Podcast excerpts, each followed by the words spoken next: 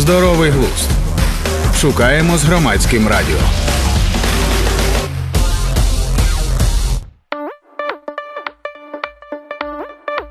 Вітаю всіх на громадському радіо. Я Тетяна Трещинська, і це подкаст Здоровий глузд. Наша гостя, біологиня, адвокатка здорового способу життя, авторка серії книжок Оптимістично про здоров'я Дарка Озерна. Ми будемо сьогодні говорити про науку е, трошки загалом, трошки конкретно про ту науку, яка допомагає чи може допомагати нам краще розуміти себе, свій організм, краще можливо планувати якісь речі пов'язані з нашим щоденним життям.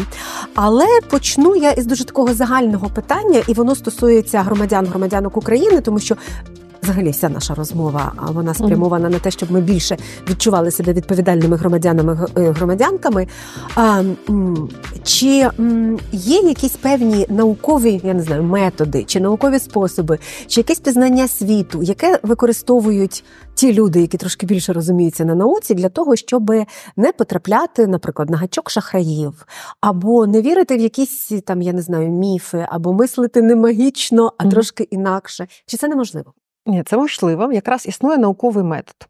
Е, тобто ми виходимо з того, що природничі науки, точні науки і навіть соціальні науки за великим рахунком, якщо вони стають науками, то вони стають точними, бо ми спираємося на якісь дані і вимірювання. Що ці результати вони будуть відтворюваними, що наукові істини вони існують. Самі по собі, бо цей світ функціонує, в нього є свої закони функціонування, своя логіка.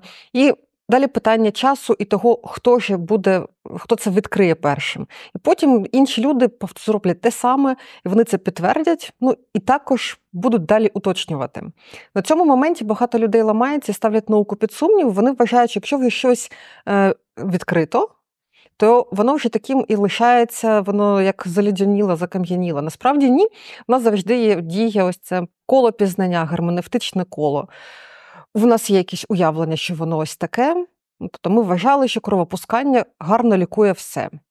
І воно справді непогано лікує гіпертензію, проти якої не було ліків. Але кровопусканням лікували абсолютно всі захворювання, когось вони і вбивали. Далі ми бачимо, що ні, кровопускання не таке вже ефективне. І далі з'являються методи вимірювання тиску, е, інші засоби медичні, з'являється анестезія, з'являються антибіотики, і бачимо, що цей метод недієвий. Зараз ми розуміємо, чому. Е, проте і раніше казали, щоб не було високого тиску, то вам не треба пити. Зараз такого вже не кажуть. А що можна пити і не буде високого тиску? Треба пити ліки від гіпертензії. І от в цьому весь такий, що е, тепер ми знаємо, що можна інакше, що навіть кава не підвищує тиск, а навіть вона його може понижувати. Треба, якщо в людини є проблеми з тиском, то лікар, лікарка призначають ліки, які мають таку тривалу дію, одна таблетка на день, і коли вже починаються ці коливання, бо якось нирки не так спрацювали, судини не так спрацювали, то воно діє як буфер. Тиск не треба робити кровоспускання серед біла дня. Чи є в медицині або біології якісь такі ну, відкриття наукові, так, які повністю змінили уявлення про наш організм, і які загалом працюють mm. досі, але вони стали, ну я не знаю, такими віхами, можливо, епохальними? Ну, ось, е, мабуть, ці дослідження мозку е, вони принципово змінюють наше уявлення. Тобто, ми вже знаємо, що ну, якби те, що ми називаємо душею і свідомістю, воно існує в мозкові. Е, і що насправді наша свідомість і сила волі вони не контролюють все, все, все. Мозок ще нормально функціонує е, сам по собі без нашої свідомої участі, і нам щось підсовує. І ми це вважаємо як інтуїція, е, або ми це вважаємо, що нам видіння прийшло. Насправді це мозкові процеси, які під цим лежать. І ось це уявлення, що людини немає душі, зате є дуже складно організований мозок, і це досі є такою колізією, довкола все обертається. Це для мене ем. зараз колізія, коли ви це сказали. Я просто почала думати, як це ну як це так. Та? Хоча я ну десь там на теоретичному рівні розумію, що так воно і функціонує. Але прийняти без відповідних знань мені це дуже складно. Може, це так працює з усіма людьми, які не є професіоналами в певній сфері. Ну так, тобто в нас е, нам завжди треба бути з собою носити медальйон з портретом Декарта і регулярно на нього дивитися, е, щоб згадувати, що треба сумніватися. і водночас сумніватися, але не впадати в крайній скепсис. Що ось таким чином, да, я не розумію чогось, і, і тому я вважаю, що воно є неправдивим. Або я щось розумію поверхнево, але вважаю, що це є якраз достатньо знання, щоб я робила якісь висновки. Ну, так, що, до речі, з відкриттів. Відкриття гормонів і того, що діє принцип зворотного зв'язку, такі, які діє в кібернетиці, що ми щось вимірюємо, є датчик, є показник. Коли показник е, відбувається від курсу, то вмикаються якісь дії, щоб повернути назад. Цей гомеостаз, те, що ми підтримуємо себе е, в нормі. Наприклад, і теорія стресу Ганса Сільге, е, який показав, що тривалий стрес може виснажувати вбивати, е, і навіть псувати здоров'я. Е, це не можна сказати, що це переламна віха була фізіології людини. Проте зараз е, довкола цього точаться і спекуляції, і ми до цього все одно звертаємося, дослідження тривають. І ось ну, ну що би ми не взяли, будь-яке поверхневе уявлення, ми маємо розуміти, що це спрощення. Інколи воно потрібно в певному контексті, щоб ми передали інформацію яку один одному важливо передати, не вдаючися в усі нюанси. А коли ми вдаємося в нюанси, то здається, що взагалі нема за що вхопитися. Ось як ми створені з атомів, атоми з і субатомарних часток, і от всі ці нейтріна е, і протони, між ними величезні відстані. Фактично, ми створені з порожнечі. І от ми можна сказати про знання. Ми потім доходимо до деталі менших сутностей, до нюансів, до нюансів, і розуміємо, що. не Невже пізнання можливе, не невже на чомусь може зупинитися, е, чи є світ пізнаваним взагалі. Е, і от чому скільки треба перепровіряти, щоб цю вдосконалити розуміння якихось істин. Ну, от З законами фізики все більш-менш так зрозуміло, і з законами хімії, проте все одно поступ триває, все одно є за що давати Нобелівські премії. А коли говорити про фізіологію, нейрофізіологію, е, то тут е, ще складніше. І ми ще обмежені в методах дослідження, бо на людях далеко не все зробиш, і на модельних тваринах теж. І ось ці Коротше, якщо хтось хоче на чому спекулювати, вони це за виграшки зроблять. Якщо хтось свято вірить, що він е, правильно розуміє теорію стресу, е, чи роботу ендокринної системи, е, чи роботу мозку, і тому він виступає категорично проти антидепресантів або категорично за гормональну замісну терапію, то ця категоричність вона наводить на думку, що ви чогось якраз і не знаєте, ви щось сильно спрощуєте. Ну, треба розуміти контекст. Наукове мислення це сумнів. Я от власне чому mm. запитую, та тому що може здатися, що наукове мислення це якраз знання формули. Ну я формулу mm-hmm. в метафоричному сенсі кажу. Наукове пізнання це якби розуміння того, що ми відкриваємо певні факти. Ось і ці факти вони їх відкриють інші люди. Вони є відтворюваними, вони є належать усім, тобто ми їх е, відкриваємо. А проте є такі речі, які ми не можемо сказати, що вони є фактами. Ми вже вони є якимось феноменами, які ми інтерпретуємо. І ось е, тут багато чого залежить. Ми розуміємо, що Дуже багато дослідів, в залежності від того, як їх поставити, на якій вибірці, е, наскільки бути упередженим, які поставити контролі, в нас будуть різні результати. Ну, от, власне, ті дослідження, які ввійшли в роботи Нобелевського лауреата Канемана, згодом зрозуміли, що вони не відтворюються. Е, і тоді що ж, виходить, вся поведінкова економіка знову ж таки дурниці. Ні, тепер запровадили інший підхід, що будь-яке поведінкове дослідження, е, яке стосується людей і їхньої психології, треба спершу публікувати свій план, отримувати зворотний зв'язок від спільноти, критику. Від рівних peer-review, і потім ще тоді проводити, коли ми колективним розумом подумали, як ж там обійти е, можливі помилки. І тоді е, стають дослідження відтворюваними на 80%. Раніше цей показник був ну, ближче до 10, практично вони не були відтворюваними. Е, і тому треба це розуміти, що науковий метод це не просто, це не на колінці ми щось зробили. Е, і ми постійно повертаємося і перепровіряємо. Якесь уявлення, передсуд, ми його перевіряємо реальністю, бачимо, реальність там дає якісь нові дані, ми змінюємо своє уявлення про це, відповідно, діємо інакше, дивимося знову на цю реальність і робимо звірку. Так само, як ми розуміємо тексти. Так само, як ми розуміємо те, що до нас хотіли донести, нам потрібно все ж таки зробити цей крок назад, чи я все правильно зрозуміла, а що це означає, чи мій перегляд був правильним. Можливо, колись ми дійдемо до того, що ось так воно так воно є. Можливо, ми дізнаємося більше якихось нюансів і винятків. Тобто є загальне правило, але в нього є певні відгалушення, які ніяк правила не скасовують. Просто е. світ складний. Світ складний, так? І, а а скільки в людині соціального, скільки біологічного? Можна це у відсотках виміряти чи в чому? А я, власне, чому запитую, тому що знову ж таки а, ми доволі часто користуємося своїм суб'єктивним сприйняттям, та, що оцінку чому б ми не давали. От, да, Це теж філософська антична людина є мірилом всіх речей. Зараз воно стало зброєю обернутою проти нас. Ми вважаємо свій досвід абсолютно релевантним для всіх інших людей, і на них його поширюємо. Що те, що сталося з нами, так воно стається з іншими. І якщо я чогось не змогла, то іншим воно також недоступно. Але якщо я щось змогла, то, то вам нічого заважає. Да. Е, і ось і ми по собі судимо.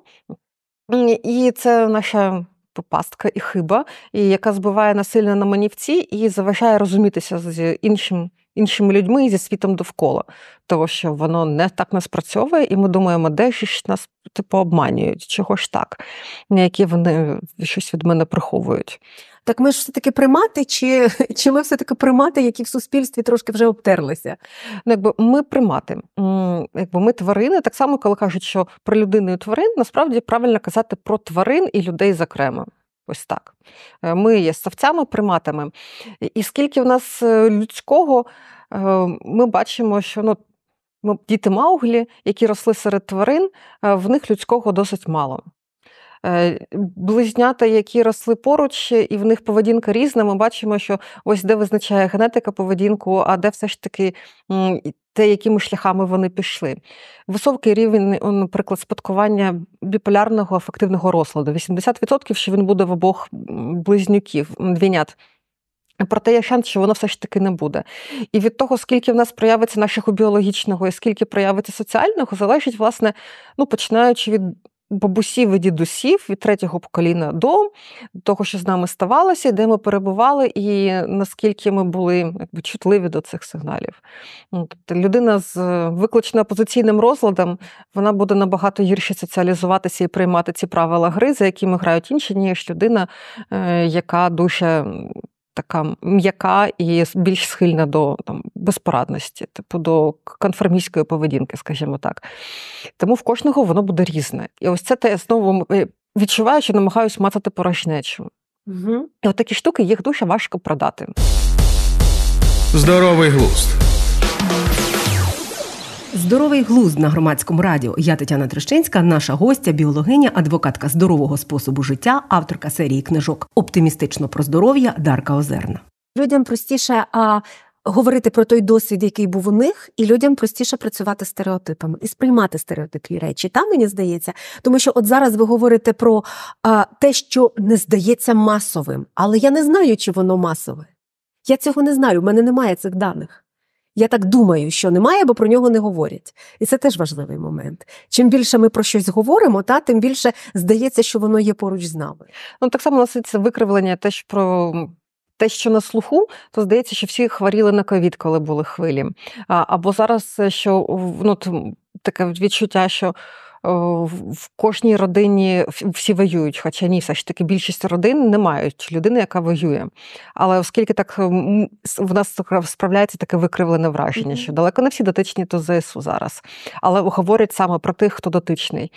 Е, і якби Справді постійно робити на це поправки це досить складно. І розуміти всю комплексність світу, тоді ми будемо просто в повній розгубленості. Нам немає на що спертися, бо все неоднозначно, все не так однозначно, є інші там, а можливо, не так, а те ще треба довести. І ми впадаємо в такий скепсис, в якому людина ну, не здатна взагалі нічому ні навчитися, ні з кимось взаємодіяти, бо вона в усьому сумнівається. І ось тому треба якось балансувати і запитувати собі, а яка інформація мені зараз потрібна, е, для чого вона мені потрібна, що я з нею буду робити. І от тоді буде легше оперувати. До прикладу ковіду я ще повернусь. Я зараз хочу трошки до школи повернутися та і запитати, чи помічаєте ви досі, що в, шкільній освіті є підходи, які насправді наукове мислення можливо і не формують, або можливо якісь ніфи закладають, яким з нами там тягнуться, потім е, все життя, я не знаю, йодну сіточку малюємо на груді. До речі, допомагає йодна сіточка, якщо Ні. малювати Ні. на грудях? Ні. А, ну тобто, щось ми робимо, те, що нам заклали ще в ранньому дитинстві, і ми переконані, що це правда, і воно є в шкільних підручниках, наприклад. А насправді наука давно пішла вперед. Що ми можемо, чи є воно, і що ми можемо змінювати? Ну, шкільні підручники вони досі виглядають дуже догматичними е, і оповитими шароварщиною. От зараз е, я бачила тільки програму Інтелект України, яка вважається більш продвинутим, але вона е, містить чорні рамочки, в яких є визначення, яке треба визубрити і відтворити. Е, І там є приклади, які треба розв'язати, і щось кудись повписувати. Тобто воно ніяк не сприяє тому, щоб ми оперували якимось інформацією, могли її інтерпретувати, ми могли якось її застосувати для розв'язку якоїсь хоча б мінімальної задачі. Воно все одно побудовано догматично. Підми це така частина мови, яка. Е, Ерозія ґрунтів це те-то і те-то. А, подумати, що взагалі. Чи ви це десь бачили? Е, А ось давайте подивимося відео з Чернігівської області, як там відбулася після посухи ерозія ґрунтів. Це було б щось такого немає. Е, І тому що там далі, але регулярно ми бачимо в соціальних мережах і в публікаціях, що в підручниках знайдений якийсь такий треш, який е, або закладає стереотипи е, щодо поведінки людей, гендерні стереотипи, або взагалі пропонує лікування содою і оцтом, чи тобто такого дуже багато. І природничі науки це не те, що треба нам в школі якось так відбути, природничі науки точні, відбути і забути. Це захоплива подорож, тривалістю в усе життя, так само, як і вивчення української мови, ну, будь-якої мови рідної і іноземної. Це цікаво, цим можна користуватися, про це можна жартувати, про це можна складати пісні, зрештою. Це можна застосовувати е, так в літературі художній. Тобто природничі науки вони дуже допомагають в житті там зварити яйце, заварити чай, е, ось е, щось в- налагодити освітлення в квартирі. А ми їх там, воно це щось таке, що нам потрібно просто ось е, підставити у формулу якісь е, дані і за формулою щось обрахувати, е, і тоді ми успішно від цього відкараскаємося. Ми сказали визначення. А далі, куди нам це визначення собі прикласти, ми не знаємо. А я розумію, що для частини нашої аудиторії вже напевно пандемія здається дуже такою далекою, та тому що те, що сталося потім, однозначно і на емоційному, і на особистому рівні для дуже багатьох перебило все те, що було тоді. Але я, як журналістка, дуже добре пам'ятаю оце е, е, інфодемію. Та я пам'ятаю цей термін інфодемія, який ми тоді використовували, який теж, до речі, зараз забувся, а даремно, тому що е, е, щось називалося інфодемією, а щось досі працює як там е, російська пропаганда чи російські наративи, і вони діють за дуже схожими принципами. Та? Так що тут якраз не треба забувати. Що, який стан, е, якщо ми візьмемо цей приклад, власне, пов'язаний з пандемією, який стан популяризації науки у нас був тоді? Е, можливо, були якісь помилки, можливо, це, це взагалі не популярне було популяризувати науку, або недостатньо, або може має бути державна політика. Ну просто коли ми повернемося в ті часи, та то е, я можу пригадати, наскільки воно було страшно і не керовано навіть для мене, як для журналістки, у перший час. Потім ми вже виокремили експертів і експерток, яким ми довіряємо. Потім ми виокремили якусь частину лікарів і лікарок, яким ми довіряємо, і так далі. Але це була така ну, самостійна дослідницька робота, власне. Е, Якщо говорити про популяризацію науки в Україні, то вона давно існує. Е, І це ну, так би, вузьке коло, яке зараз розширюється, розширюється, набуває такої інституціоналізації, е, і як окремі люди, і так їхні якісь угруповання, і навіть громадські організації, які цим займаються. Тобто популяризація науки була. І запит на неї так само був, оскільки оцей пік е, сказати, міжвоєнних, між двома загостреннями цієї війни, е, 16, 17, 18 і 19 роки, коли всі кудись бігли на якісь події, слухали якісь лекції, проходили якесь навчання. Навчання, була мода на нутриціологію. Ось це все був запит в певних колах середнього класу, великих міст на популяризацію науки. Але таку популяризацію науки, яка є достатньо якби, гламурна і яку можна застосовувати в своєму буденному житті. Ну, ось Математикою чогось люди не зацікавилися. Гуртки з розв'язання тригонометрії це прямо дуже. Е, розв'язувати тригонометричне рівняння ніхто не збирався. Е, а ось таким займалися. Проте в нас не було бази, на якій і популяризувати науку, і говорити про віруси. Того, що люди вони можуть говорити, ну, мовно кажучи, про е, запобігання ВІЛ-СНІДу, а потім ви їх питаєте: а ви розумієте, чим відрізняється ВІЛ і СНІД? Ну, кажуть, є різниця? Це дві різних речі? Я кажу, да. І ось і це люди, які приймають рішення десь, вони в чомусь залучені.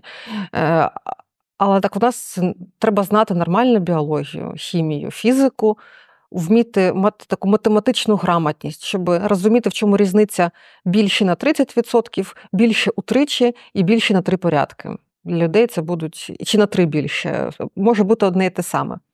І ось коли ми про це говоримо, ми розповідаємо людям: ну, типу, це ось вірус, він мутує, він може перемикатися на інших господарів. Для них воно звучить, як я сказала, септум семпра авада кедавра. Те саме, типу, вони щось говорять не по-нашому, і хто буде найбільш так гладенько говорити про ці теми, то і буде лідером думок. І на це, це можна використовувати. А якби ви знали, що там як працює імунітет, е, як працює взагалі система громадського здоров'я, цим би цікавилися, про це вже можна дізнаватися, то було би інакше. Е, і тому мені би зараз хотілося, щоб ми, незважаючи ні на що, продовжували свою природничу і гуманітарну освіту. Власне, я говорю про природничі науки, хоча вважаю, що база-база це гуманітарна освіта. Е, і з цим дуже погано. Як наша каже наша подруга Олена Гусейнова, я голосуватиму за того президента, в якого буде прописана гуманітарна політика. І ось е, ось це наш кандидат. І тому нам потрібна освіта, і нам ну, варто читати. На щастя, зараз в Україні є книжковий ринок, який дозволяє читати книжки із цікавої математики, із цікавої фізики, є youtube канали, е, є прекрасні канали з гуманітарної освіти. Тільки треба поставити це собі з таким пріоритетом. Так само, як ми чистимо зуби, ми робимо ще якісь речі для того, щоб е, займатися самоосвітою. І тоді нам буде набагато легше жити, набагато цікавіше, але нами буде важче маніпулювати. Я не вірю, що якась державна політика може щось зробити. Я би зробила, е, типу я пожартувала нещодавно корупцію державною політикою, що яка була б інституціоналізована, з якимись там вісниками, радниками, е, критеріями, тоді вона подохне. За що, не... За все, що а, а ось не треба не треба інституціоналізувати, треба кожному кожній зрозуміти, що той час, який я витрачаю, умовно, я абстрактна, на такого-то експерта, чи на таку-то експертку, чи на такий-то тікток, чи на такі-то розборки, е, то я в мене, в мене от є ця там умовна година на день. Я думаю, що більше люди проводять за читанням такого контенту. Я її могла би присвятити чомусь іншому. Я могла б вчити іноземну мову, е, я могла б дивитися на пташок, е, я могла б вчити хімію. Це такі саме, це така нова нормальність. Я продовжую свою освіту. Не для того, щоб з дитиною робити домашку, а для того, щоб мені було цікавіше. От просто і корисніше. Тому не треба урядової політики. Хоча це було б правильно зробити, е, але нам треба це вже зараз. Е, і, ймовірно, цей рух може початися якби з низів grassroots movement, як то кажуть. Не треба в уряд заходити зі стратегією, яку будуть спускати низу, який саботує як цю реформу. Але ми бачимо, що щось стає таким казусом, потім це стає нормальною такою практикою серед людей і поширюється. Ну, я ідеалізую, але я так мрію. Щоб так було. А, Я розумію, що коли ви працюєте з якимись е, науковими дослідженнями, з якимись матеріалами для того, щоб там підготувати чи статтю, чи блог, чи написати книжку, очевидно, що це підхід людини, яка має відповідну фахову освіту. Але є ж багато е, людей, які хочуть е, мислити і розвиватися, і які до будь-якої, наприклад, там теми цікавої, не будучи фахівцями чи фахівчинями з саме з цього предмету, хочуть почати почитати, я не знаю, якусь наукову літературу, та навіть е, якусь статтю, та навіть е, багато людей англійською володіють і можуть це почитати. Чи є якісь критерії, за якими звичайна людина може визначити, варто цьому вірити, варто читати це дослідження чи ні? Е, Тут можете підійти з іншого боку. Е, Навіть коли я ну, обираю типу, вже з таким великим досвідом джерела для того, щоб щось написати, е, це йде складний процес. Е, Тобто деякі експериментальні статті треба дивитися, скільки її процитувала, чи там був конфлікт інтересів, як в них поставлений експеримент, якщо це був експеримент, якщо це огляд, е, то хто його писав. Е, Бо інколи пишуть студенти, можна ще таке опублікувати. Але можна піти іншим шляхом. Е, Пересічній людині, яка цікавиться наукою, не потрібно читати оригінальні наукові публікації. Їй не потрібно навіть читати оригінальні наукові оглядові публікації на якусь тему, тому що вони написані не для широкого загалу, вони написані для таких само людей, які цим займаються. Натомість в англомовному світі і в українському світі є спеціальні установи, які- організації, які займаються тим, що перекладають наукові статті на популярну мову. І про це пишуть розсилки. Ви можете навіть просто підписатися на Science Alert на Nature, можете підпи- заходити на м, Alert, е, де якісь прес-релізи новин. І там це читати. І вони написані абсолютно фаново, вони написані цікаво. Ви можете підписатися на Scientific American, ну, на Куншт. Ось читайте, будь ласка, воно вже буде адаптованим. Здоровий глузд. Здоровий глузд на громадському радіо. Я Тетяна Трещинська, наша гостя, біологиня, адвокатка здорового способу життя, авторка серії книжок Оптимістично про здоров'я Дарка Озерна. Натомість, якщо ви бачите якусь е, якийсь допис, який вам одразу рука так і тягнеться, так і тягнеться рука і його поширити, лайкнути, і взагалі на людину підписатися і почати молитися потихеньку, то треба подумати, як що воно так все гладенько сходиться, так хопа-хопа і в дамках. молитись на цю людину? А, е, ось якось так воно. е, Ну, то в мене воно викликає одразу бажання зробити факт-чекінг, і зазвичай да, кінці з кінцями не сходяться. Людина частину фактів відкинула, частину фактів помножила на 10 е, і поставила нерелевантні порівняння, зате воно дуже класно виглядає як такий от як продукт. Що його можна взяти в ручки е, і хочеться купити, бо воно таке прикольне, воно зручне. Е, От коли вони таке дивитеся, вам кажуть, цей продукт вирішує. Глюкоза там викликає всі хвороби на світі. В нас 30 мільйонів людей з ПТСР. От коли таке от бачите, якісь такі штуки, узагальнення, чи якийсь надто поетичний текст, ну, треба розуміти, тексти пишуться довго, навіть графоманами. Е, і вони пишуться з якоюсь метою. І поки пишеться текст, людина не робить іншу роботу. Якщо вона їх пише забагато, значить це є її робота. А як воно монетизується? Щоби що? Навіщо я собі збираю паству?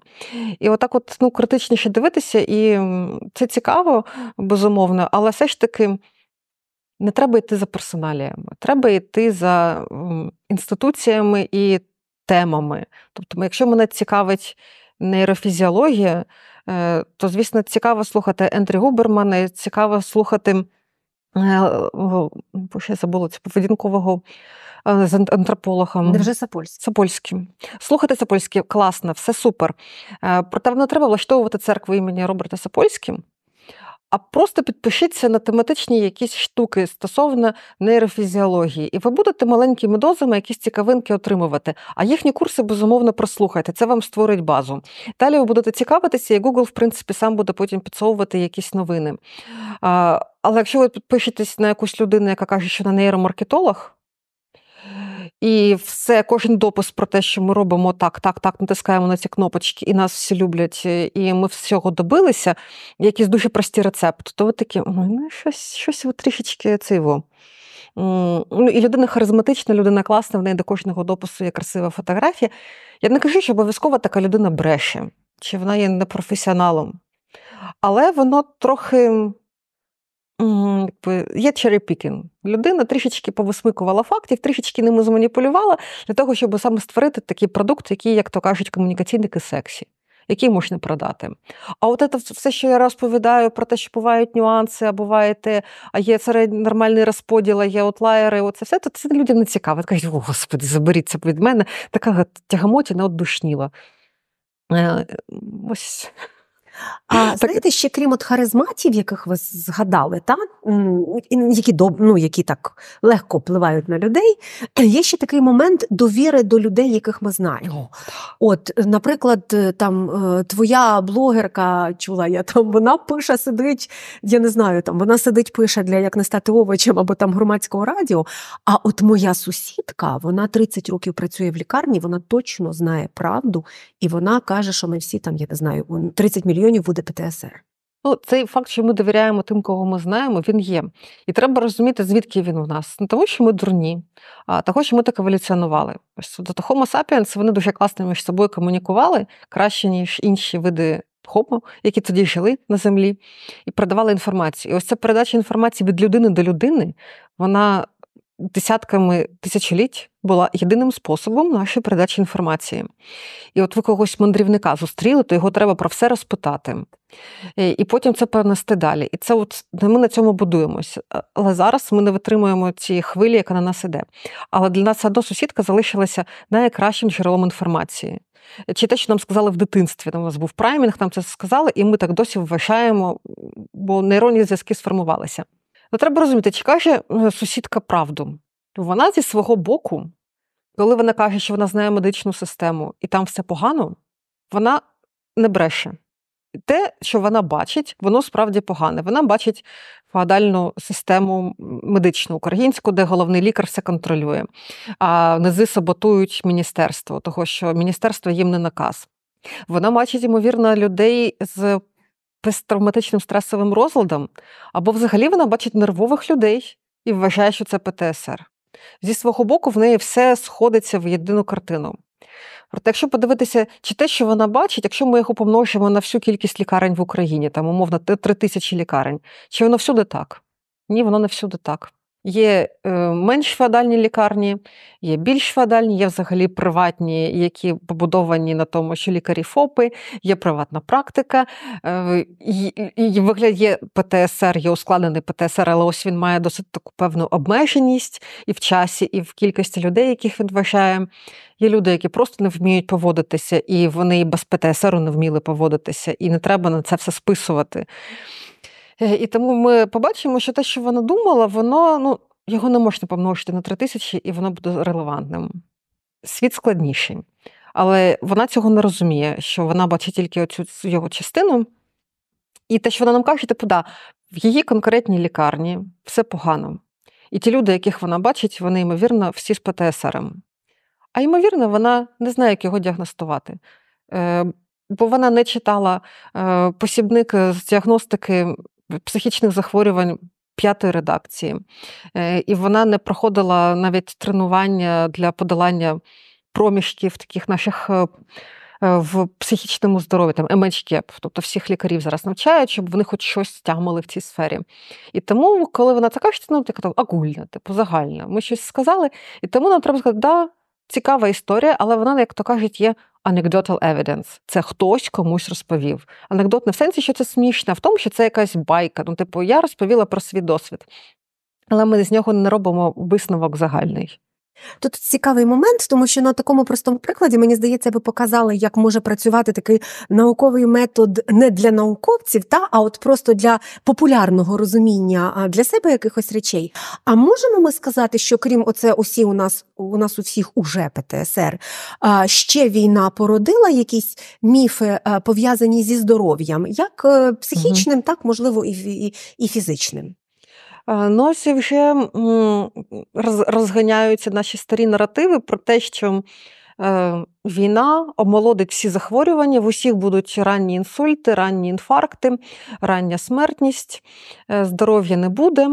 Е, і що ось наше порушення сну через нічні тривоги, це нас просто всіх вбиває. І, і, і, ну, Тобто, таким чином, вся відповідальність за наше здоров'я вона знову перейшла кудись, вона перейшла на війну.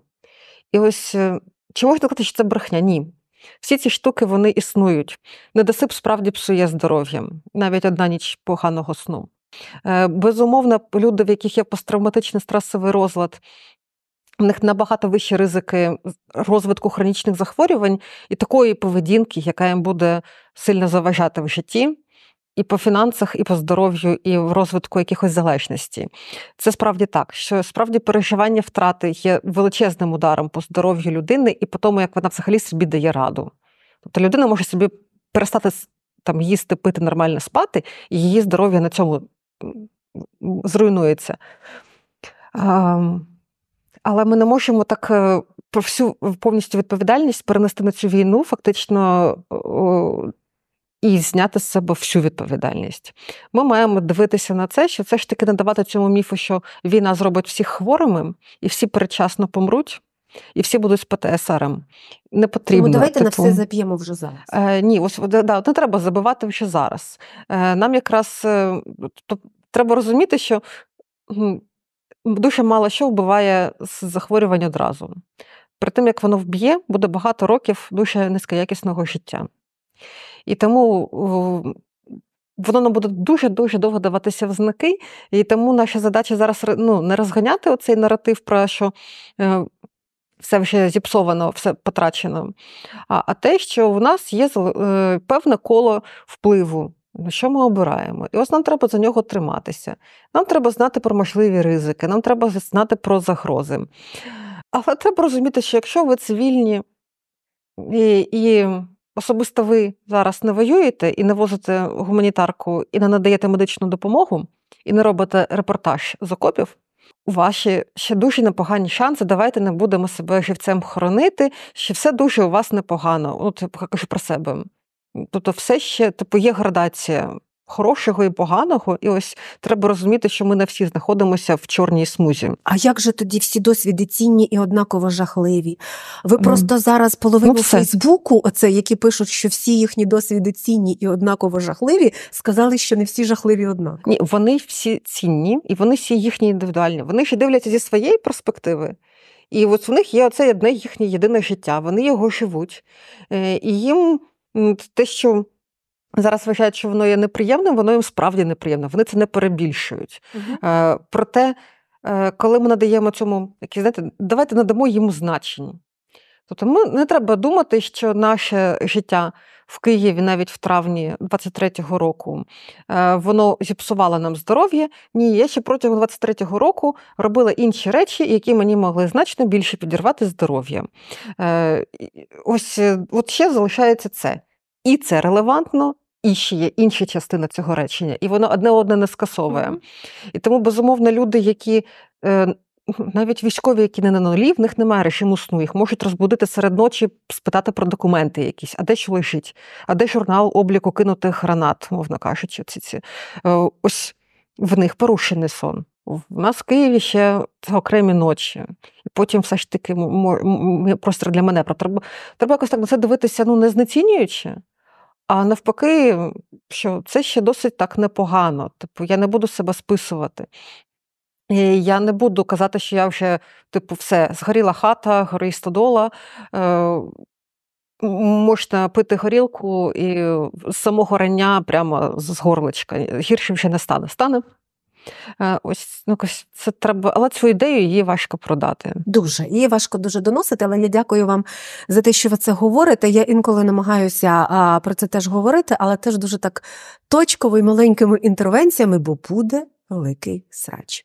Якщо та, якщо подивитися більш реалістично на більш реалістично, все ж таки на те, що відбувається з нашим здоров'ям під час війни, чи є вже якісь певні дослідження, чи це поки що лише емпірично, скільки часу, часу має пройти, і можливо, за, за напрямками, на які ну може варто справді звернути увагу.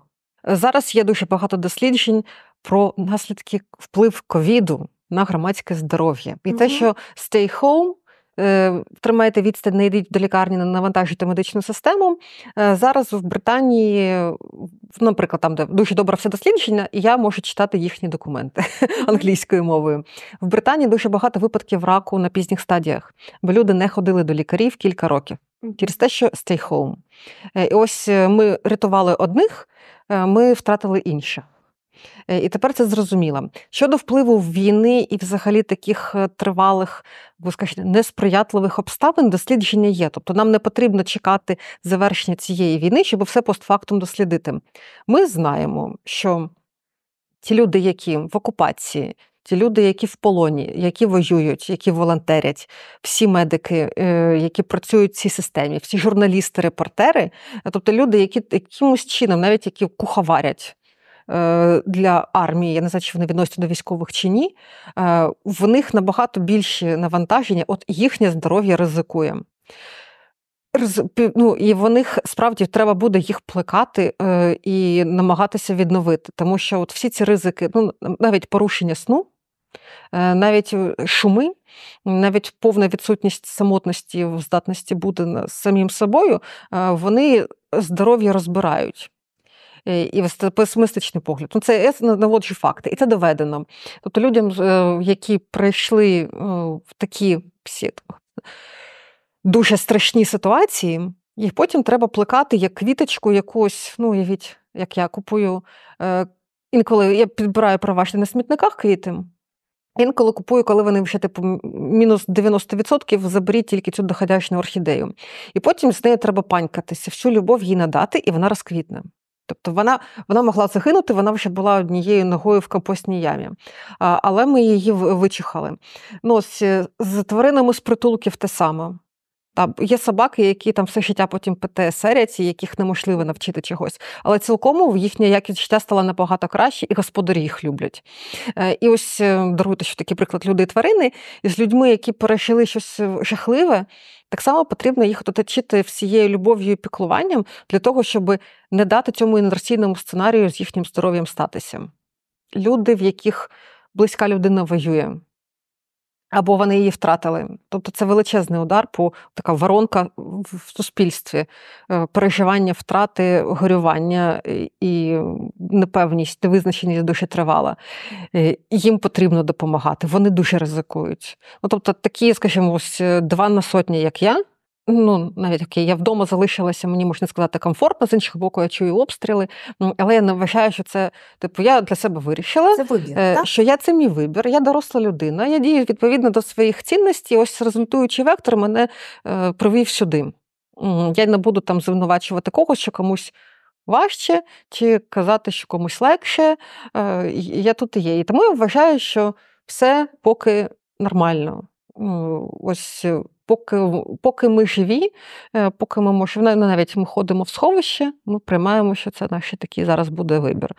От Люди я бачу, що навіть яких спускаються в метро, вони туди йдуть зі стільчиками, з книжечкою, з в'язанням. Е, ну, Тобто хтось навчився вже з цим набагато краще поратися, ніж це було раніше. Це адаптація? Це адаптація.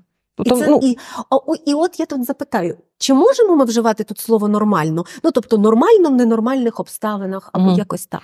Я вже бачу коментарі під цим відео, як озерне вигулює біле пальто. Огидне біла пальтішка. Е, Я продовжу в цьому ж дусі. Це буде не вперше в моєму житті. Е, Ну, скажімо так, якщо ми говоримо про нормальність як про оптимум, е, все це не є оптимумом. Це все відхиляється від того. Так, Воно є ненормальним. Але якщо ми говоримо мовою статистики, е, то в нас є якийсь розподіл і ось є норма, це те, що ось знаходиться посередині там медіану, тобто є мода, це те, що трапляється найчастіше, і є якась е, умовна норма, яка в цьому розподілі знаходиться посередині. І тому можете сказати, що люди, які спускаються в метро, щоб там в'язати або читати книжку, ще й беруть з собою складаний стільчик, ще з місцем під стаканчик з кавою, е, то вони дуже навіть непогано адаптувалися і можна на них рівнятися. Чи люди, які вирішують, що я не реагуватиму на повітряну тривогу, я буду спати. Я встромляю беруші, і так робить вся родина, і так би ми обираємо. Або в нас влучає, ми гинемо всі разом, або ми обираємо, що ну, наступного дня ми будемо нормально виспані. Тому ризик від того, що я буду невиспана, буду кидатися на людей, буду їсти е, тістечка, е, щоб якось себе втішити, не не зроблю свою роботу він набагато реальніший, ніж той ризик, що одна навіть зі ста ракет, пущених в Україну, влучить саме в мій будинок. Ну, типу, я я роблю цю таку математичну операцію в голові. Я це обираю. Це моя відповідальність. Агресор Росія, винувата в усьому Росія. У війні винувата Росія. Взагалі ніяк це їх не виправдовує. Все це шкодить нам. Але ну, типу, я вирішую, що я не буду через це бідкатися. І це ви намагатися до цього ну, якби пристосуватися для того, щоб мозок не так потерпав. От У нас є поняття психічний добробут, і в його не сильно якби, піарять, його важко продати. Є ментальне здоров'я, бо немає кореня психі, який лякає людей. Менталочка, зазулечка, вплекаємо зазуленьку. Е, а є психічний добробут. Тобто людина може мати психічний розлад, діагностований, він пожиттєвий може бути. Вона може мати е, стресори в житті. Тобто може трапитися якась е, ну, дуже неприємна штука. Чи вона почувається постійно щасливою? Ні. Чи її завжди, чи вона здорова психічна? Ні, не здорова. Вона не вип'є свої 600 мг речовини, е, потім будуть гаєчки. Чи вона може відчувати добробут? Може. Вона може діяти в суспільстві, мати зв'язки плідні, з кимось адекватно спілкуватися, отримувати від цього задоволення, можна виконувати роботу утилітарну творчу. Ем, можна якби е, бути, е, себе реалізовувати. Біологиня, адвокатка здорового способу життя, авторка серії книжок Оптимістично про здоров'я Дарка Озерна у подкасті Здоровий глузд. Я Тетяна Трещинська, і це громадське радіо. Слухайте, думайте. Здоровий глузд. Подкаст в межах партнерського проєкту громадського радіо та ініціативи з інформаційної гігієни Як не стати овочем.